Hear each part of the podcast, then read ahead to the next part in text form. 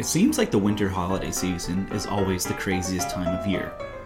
At Edinboro University, students and faculty members are wrapping up the fall semester with the last week of classes and finals and all the projects you need to complete another semester of academic work. There's also the traveling, visiting family members and friends. There's the shopping, there's the movies, there's decorating your house and getting yourself ready for the holiday season. But as Dr. Hurd and Edinboro University student Jacob Salas will tell you in today's episode of Tartan Talks, it is okay to take a moment, go outside, and look up at the night sky. The winter sky has some of the most beautiful stars, constellations, and extraterrestrial activity that you can see throughout the year. You might be familiar with Orion and Orion's belt that is very visible. There's also the winter solstice and some of the transit activity that has happened throughout November and December. Today, Dr. Hurd, who runs the Edinboro University Planetarium, and Jacob Salas, who is an Edinboro student who studies alongside Dr. Hurd and presents at the planetarium shows, will tell you all about the wonders of the night sky in the winter. They'll also talk about why we celebrate the winter holidays when we do, and what exactly is the winter solstice. The two will then talk about what got them into astronomy. Why is it so impressive to stand out there and look up at the sky? Why what makes them so curious about the nights, the stars, the planets, everything going on beyond the Earth's sky. So sit back and relax. This is our last episode of 2019, our holiday special with Dr. David Hurd and Jacob Salas. This is Tartan Talks, a podcast from Edinboro University. I'm your host, Christopher LaFuria. Each month, we'll take a look at individuals who make Edinboro an exciting, diverse, and profound place to discover your passions. We'd like to welcome Dr. David Hurd from the Geosciences Department and Edinboro University student Jacob Salas to Tartan Talks today. Welcome to the show. Hello, thanks for having us. All right, so let's start off by a general question about your field. What got you interested in studying astronomy? What what goes on in the sky? What goes on in the in, in outer space? What got you interested in that? And I guess how does that help you prepare for your show? For me personally, I, I have to go way back, way back when I was a, just a young child. Uh, my dad used to take me camping a lot, and uh, I never forget. He was very active with scouts, and I wasn't, but he was. And I remember out with him one night, we were looking at the night sky, and he pointed out a constellation. It happens to be the constellation of Cepheus, a pretty abstract constellation. It looks like a lopsided house to me, but I just remember that moment. I can almost envision it, him pointing that out and me just saying, that's really cool. I might like to do that someday. And so my roots kind of go back to there. Uh, I actually had undergraduate training in geology, okay. couldn't get a job in geology and then ended up in a teaching track, and, and that's what led me where I am today. So it all goes back to being curious as a child, seeing something that interests you and kind of pursuing it. How about how about you, Jacob? What got you into into this topic? Um, I'd also say curiosity in general as a child and throughout high school. I was a teacher's assistant for the science department at the local high school I go to, and I was also very interested in actually animals and zoology at first. But back then, I didn't realize that zoology and biology went together, and I was like, "Hey, I like rocks. How, you know, geology sounds like a good thing to go to." So it was local school, so Edinboro was the choice for me. And then when I got here, I had to take a freshman first year experience, and Dr. Hurd happened to be the one I went to. And from there, his enthusiasm and general knowledge of the subject really got me hooked on the program. And then I was like, oh my god, this is what I want to do. That's what you want so, to do. Yeah. That's interesting. Uh, so here at the Edinboro University Planetarium, we also uh, we're, we're, in the middle of Cooper Science Center, and if you haven't been here, we have the planetarium where we do a lot of the shows, but we also have the Natural History Museum. We have all sorts of exhibits that create that curiosity. We have an observation deck. We have an observatory where you can look at the stars on a nice night.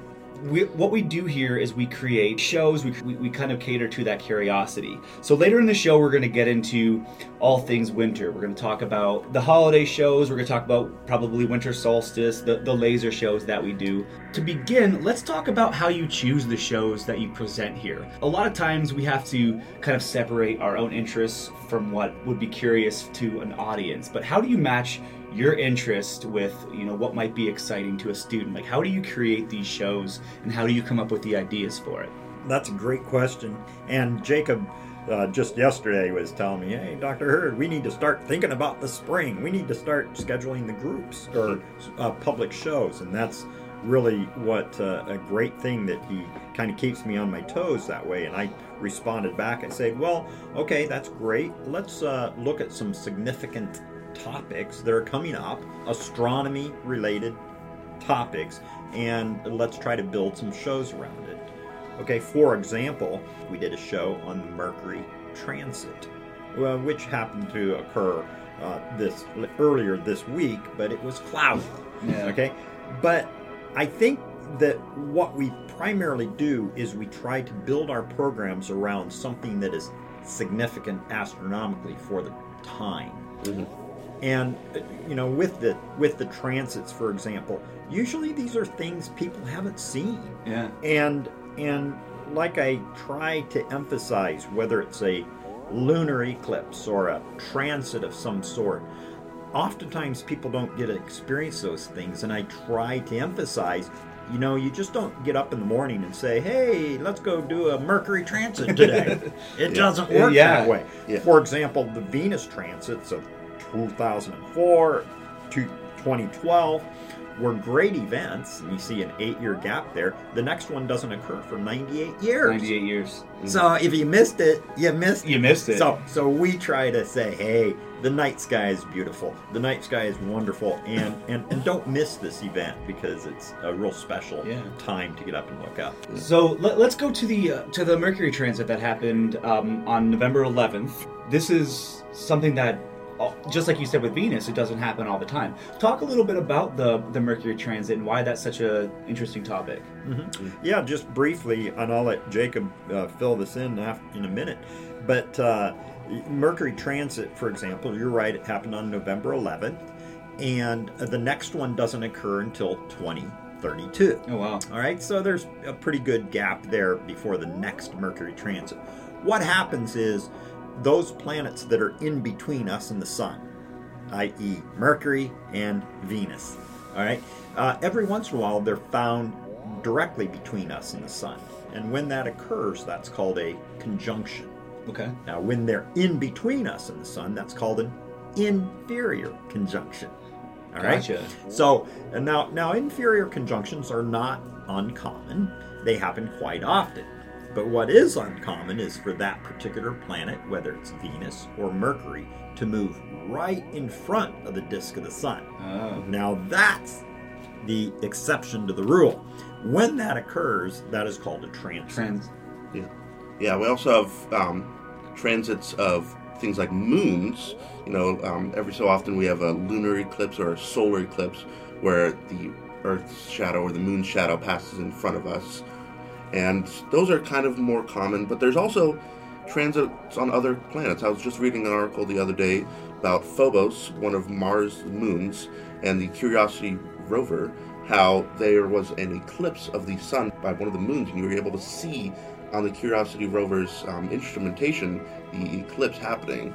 It was able to do that. So it's not just an Earth ph- uh, phenomenon it happens across the, the solar system, across the universe. Other than it being not happening every year and something that is very uh, interesting to see, what I guess happens during a transit? What are, what are the effects of it, or is it just something kind of cool that happens uh, in outer space? Uh, there's no really effects per se to um, us on Earth.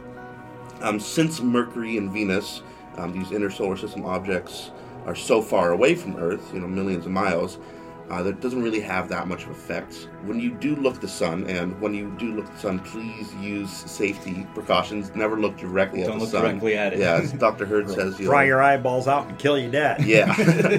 and we don't want anything like that happen. Yeah. So when you look at the sun with um, specialized instrumentation, all you really see during one of these transits is a nice round black dot on the surface of the sun. And you'll see that black dot travel across the surface of the sun as the transit occurs. And that's very, very interesting because usually when there's um, the planets around the sun, even if it's above, below, left, or right of it, it's usually just dark black. You can't really see it because the sun's light is so powerful. When it passes in front of it and use that special um, instrumentation, you'll be able to see that black dot.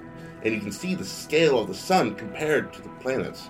You'll be able to see those massive sunspots, those massive solar storms happening on the surface of the sun compared to our solar system objects. That's pretty fascinating. That's very fascinating. A couple hundred years ago, it was very significant. There's a guy by the name of Sir Edmund Halley, of Halley's Comet Sure. fame, and he devised a plan to use transit to calculate what's called an AU, an astronomical unit, which is kind of the uh, used measuring stick of distance in our solar system. And he came up with a very elaborate plan on how you could use a Venus transit to actually calculate astronomical unit Oh, wow. and or to get a better value for it okay and so there were many missions sent out by you know different countries to observe venus transits. Okay why? Because we're trying to get that astronomical unit narrowed down to its distance. Kind of that measuring stick. So it does have some scientific uh, connection also but but really as jacob pointed out mainly it's just a neat visual event Yeah. to kind of put yourself in perspective in our wonderful solar system. And it's also interesting, I think, you mentioned Sir Edmund Halley. Um, they weren't using the technology that we had. So it's interesting to see how far astronomy has come from when they were first discovering these fantastic events that were happening. And now that we have the technology, we can kind of look back and say, man, how did they do that? right Yeah. absolutely exactly uh, it's amazing polished glass, polished metal, and a tube. You know. yeah. pencil and paper and, and these things that we don't even understand anymore it's Yes, really so amazing It's almost like we take for granted because we can we have specialized goggles, like you said. We can, we can take a look at this, but and, and we know the source, we know what's happening. But back then, it could have been supernatural. It could have been something. Uh, something spiritual. There were so many explanations, but now that we have the science, it's almost like we can kind of take advantage of it. And I think that's why there's a big draw to the planetarium shows, is because whether it's a nostalgia trip back to your childhood, going camping and look at the stars, or whether you're interested in astronomy and learning the science behind it, I think there's kind of something for everybody at these shows. Personally, one thing I thought about when I looked at the schedule is, or when you think of planetariums, you don't necessarily think of music like the Beatles mm-hmm. and Rush. Talk a little bit about how you incorporated music into your laser show. Well, I know Dr. Hurd's a big audiophile. We were just talking about it yesterday how our CD player is not working so well but I can't tell the difference, you know, but he gets on me all the time. But especially for the laser shows, um, for the past 25 years, I know that we had an old system that had a laser shows that was not really computer controlled, but tape controlled. They're called ADAT tapes, and that's a again 25 year old technology. So when we recently updated it with the donation of the laser system by um, Student Government Association, it was able to really bring in this new music and new experience to the um, university. It's a great addition. Yeah. Yeah, the new technology is amazing. The old system was quite large, about a yard long and, and very heavy. Very heavy. And very very loud. loud. Yeah. It was air cooled, so when you turned that fan on, it sounded like a uh, airplane taking off in the planetarium, and you had to fight over that noise. Yeah. Uh, now they're with solid state, you know, laser projectors. They're small. We have four of them. They're you know the size of a toaster. Yeah, that's nice. You don't hear them at all, and they're much brighter. So that technology has come a long Yeah, way and a programmable. and programmable. And so, really, the, the the planetarium is a very magical place. The planetarium is a, you know, I always say, you know, I want to do in a planetarium what you can't do in the classroom. Interesting. All right, so I'm not so interested in showing you a video or something in there. I, I want to do something that you can't do on your TV screen or in the Mhm. classroom. And and one of the main hearts of the planetarium is the stars, the star Yeah. projector. Okay, so our programs we spend a lot of time just highlighting the current constellations, stars, seasonal, you know, whatever they happen to be. Uh, that's a big emphasis for us because I think that's important. The laser program is is an ancillary uh, component of that, so it's an interesting thing because we've we've had live music in the planetarium Yeah. before. We've done different shows. I I like to use the planetarium in creative ways to bring in uh, uh, people that that understand that the, the planetarium is not just where you're going to hear a boring lecture. Yeah. In Yeah. fact, that that is I do not allow Far from it. boring lectures in the planetarium. We do some lectures in the planetarium, and But they're we, usually fun. Yeah. we couple them with the stars, and they're very engaging and, and very interesting. Yeah. For those of you that haven't been to a planetarium show, Shame on you, first of all. shame on you. Uh, uh, definitely check it out. To de- kind of describe it for you, it's almost like a mini movie theater where you sit in these very comfortable chairs. The only difference is you have an entire round globe above you where you can project the stars directly in their place. And through Jacob and Dr. Hurd, they can point out constellations, they can give you the backstory, the history, because we're in northwestern Pennsylvania where we don't always get the optimal sky condition. We sometimes are very cloudy, we have a lot of snow in the winter.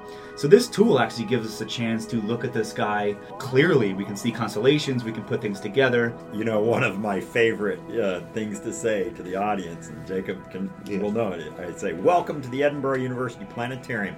Where there's never a cloud in the sky and the temperature's always just right. It is. Yeah. It definitely is. Because that, that- I mean, that's one of the. It's it's nice to go outside and take a look at things close up, but we have optimal conditions where you can take a look at at things very close up.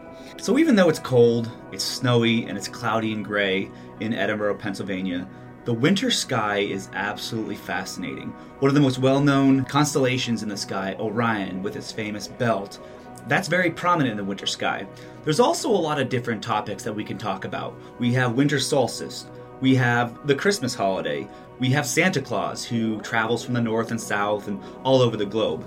What we're going to talk about now is what makes the winter sky so special and what sort of discussions and what sort of presentations we're going to be having at the Edinboro Planetarium. So, Dr. Hurd, take us a little bit into winter uh, in northwestern Pennsylvania. What makes this sky so special, and how did you develop these programs uh, for the Edinboro Planetarium? Yeah, the winter sky is phenomenal. Okay, there's some very bright stars. In fact, uh, the brightest star in the night sky is visible during the winter time.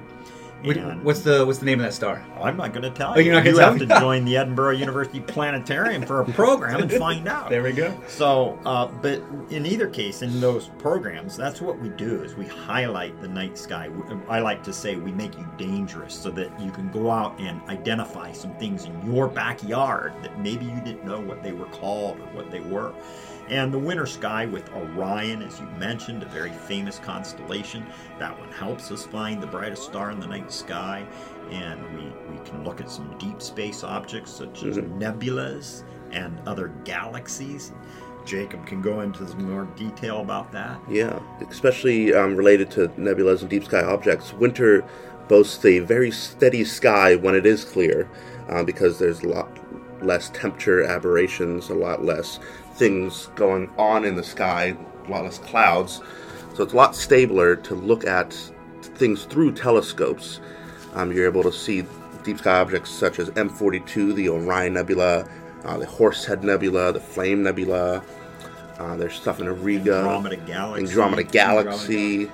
Lots of things. So, so yeah. the night, the winter sky just holds in it so many gems, so many jewels. Yeah, so much And potential. So it's a fun time, not to mention the Christmas season. So it's a great way to introduce a planetarium program using that really neat night sky coupled with the season and all the different things that come along with our Christmas holiday. Yeah. One of the first things I'd like to pick your brain about is, is the winter solstice. Uh, that's one of the topics you cover in the Star of Wonder show, which is beginning this December. Um, take us through that without without giving away the entire show. We might know what winter solstice is, we hear it all the time, but give us a little background of it and, and why it's something that you want to share with your audience. Yeah, well, the winter solstice happens, of course, every year around or about December 21st. You know, it's the point in the year, at least for us in northwest Pennsylvania, where we have the shortest day and the longest night. It's pretty dark, you know, and and daylight savings time doesn't help that. If you ask Dr. Hurd, you know, we get rid of daylight savings time altogether. but it's pretty cold. It's pretty uh, short day, long night and it's really a turning point of the year really it's our upswing back into the warm temperatures So that so so from the winter solstice, is it correct to say um, daylight starts getting longer from then? That's the Yeah. shortest day of the year. Yes, So the days start getting longer So th- after the 21st of December. that's something positive for people Yeah. to think about uh, after we have our first big snowstorms in Edinboro, Yeah. PA. Once you hit the winter solstice, it's kind of on the upswing Well, from there. actually, that's exactly what ties into this. The heart of the show is that you know, um, millennia ago, that there was a festival that was celebrated to celebrate the return of the sun. Interesting. Okay, called the Saturnalia, and so our program, the Star of Wonder, ties into that first day of winter. And actually, I show good evidence as to why Christians celebrate Christ's birth at about that same About that time, time. also because it's also tied into that celebration of the Mhm. winter solstice. Interesting. So these things all are kind of tied together, uh, and that's what makes this show really intriguing. I like to say we're putting together a puzzle, Yeah. all right? And so I give you these puzzle pieces. And so during that show, The Star of Wonder, you're going to get lots of different puzzle pieces. Okay, he talked about this. Okay, they talked about this. Okay, they talked about this. And then at the very end, I try to bring them all together to make a beautiful mosaic of why we talked about those individual topics Yeah. bringing them together so that our audience can say, "Wow, that's really cool." yeah And you also you also talk about so we, we talked about winter solstice, we talked about why Christians celebrate Christmas. We also talk about for those that celebrate Christmas, you talk about Santa Claus also. oh yeah. I, uh, well, I don't know. I don't. I don't want to give too much away. Sure. I mean, maybe Santa Claus himself will show up. We, we just don't know. you never I- know. You Yeah. never know. I mean, I know we're a popular destination for him. Mhm. Well, we, But, I mean, uh, we're, we're very close to the North Pole here. Yeah. We have the, the weather, feels like the snow. But uh, so one, one of the things we do though is we really highlight uh, the, the location of where Santa lives at the North Pole and how the sky would be similar, how the sky would be different depending on where you live on Earth. Interesting. And so we really talk about why Santa truly goes south for the winter. Because we know the real answer, Chris. We, I I've talked to the big guy myself, and and he's given us the inside scoop, and we share that with the audience. Now I don't know if I can tell you right here on this podcast, you know, because uh, it's really confidential information that I can only give out during that planetarium show. Interesting. But we do know why he goes south for the winter, and we have the actual reason. Now, he goes under the guise of delivering toys to good boys and girls, Absolutely. But really that's just kind of a cover up. And, Oh. and uh, you know, so those are some things that we handle in that program, Star of Wonder. Those three main things why Santa goes south for the winter, why we celebrate winter when we do, and why we celebrate the birth of Christ on December 25th. Yeah. So you heard that here in Tartan Talks. Only at the Star of Wonder will you have that close-up communication with Santa, where he gives away all of his secrets. So as a presenter, what is it like taking ideas and concepts like Christmas, like winter, concepts that you personally enjoy and personally love? What is it like when you make that connection with the audience and with young children and adults that both? You know, strike their curiosity. How does that feel as a presenter or somebody that's embedded in this field? Yeah, it's really fun, especially to see the light um, light up in the children's eyes when you're teaching them something about space or geology or about the holidays that they didn't know or didn't um, realize was a thing in that context. you know, how can we relate Santa to space? Oh, now they're making these connections. Now the next time they think about Santa or presents, they'll think about astronomy. They'll think about these Earth and space sciences, and they'll make these connections that will carry them through life, and eventually, hopefully, you know, bring them into the STEM field, um, bring them into um, the love of science in general.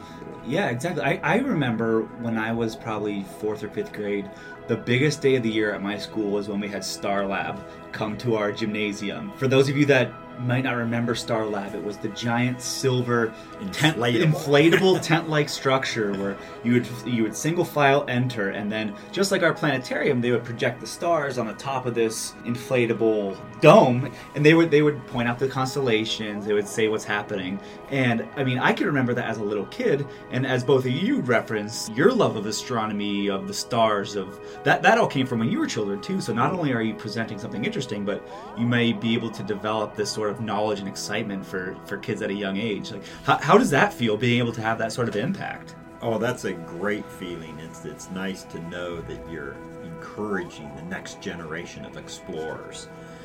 We uh, at the planetarium, you know, you, you kind of have to be.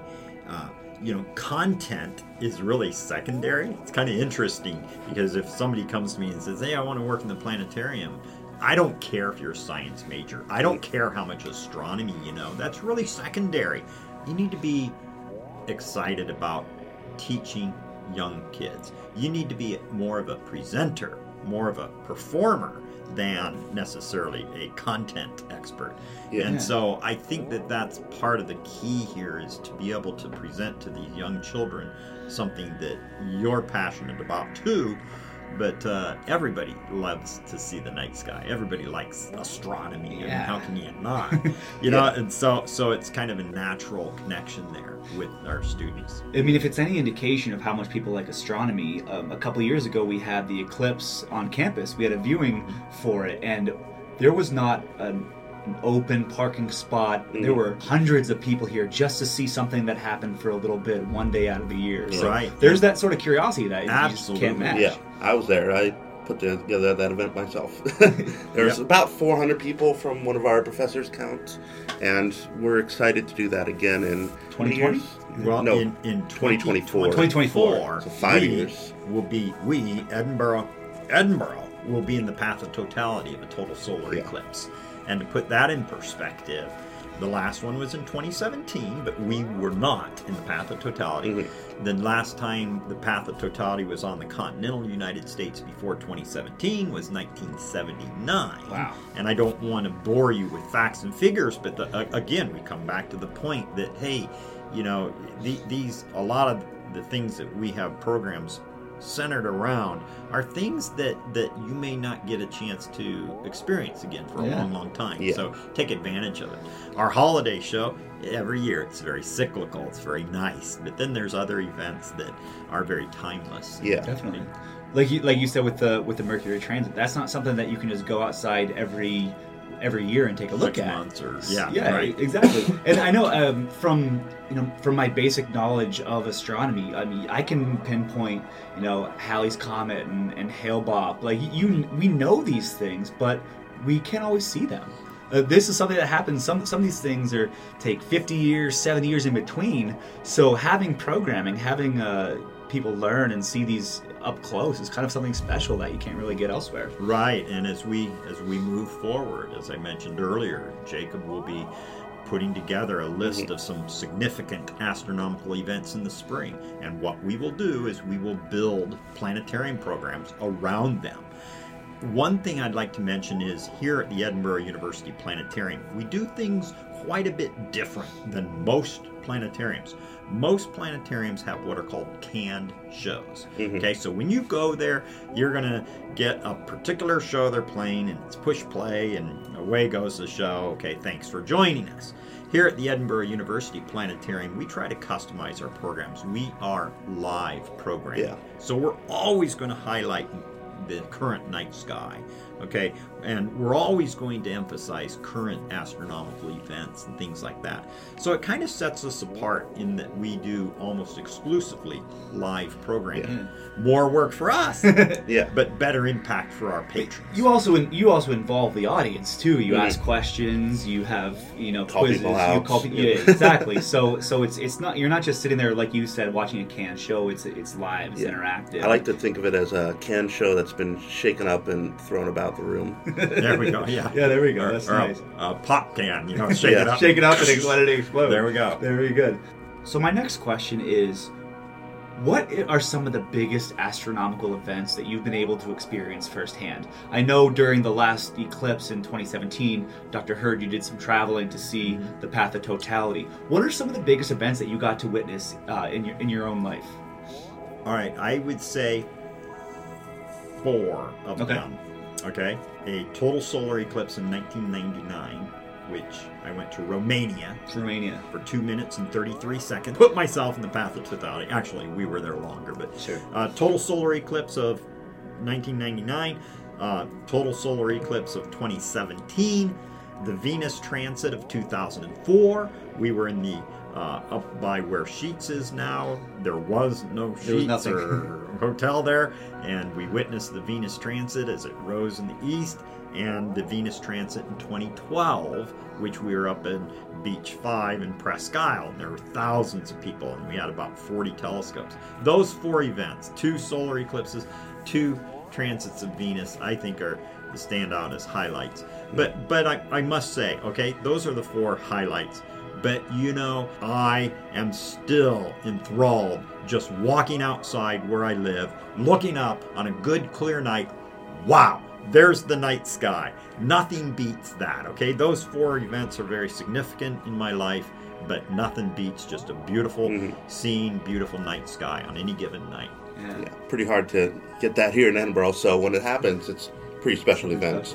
Yeah. Um, I know from my experience, any astronomical event is pretty special. But from a general public standpoint of view, the things that the general public find interesting are things like super moons or conjunctions of planets or the um, the first and third phases of the moon where it's very nice to look at. You got that uh, nice Terminator or a lunar eclipse. You know that's pretty cool. Where you got the blood moon. Yeah. So these topics that people um, talk about on or about March, there's a super moon, or in March 9th, there's a super moon where it's closest to us and it's a full moon. There's um, in April, there's the meteor showers that we do. There's the equinoxes, these kind of things.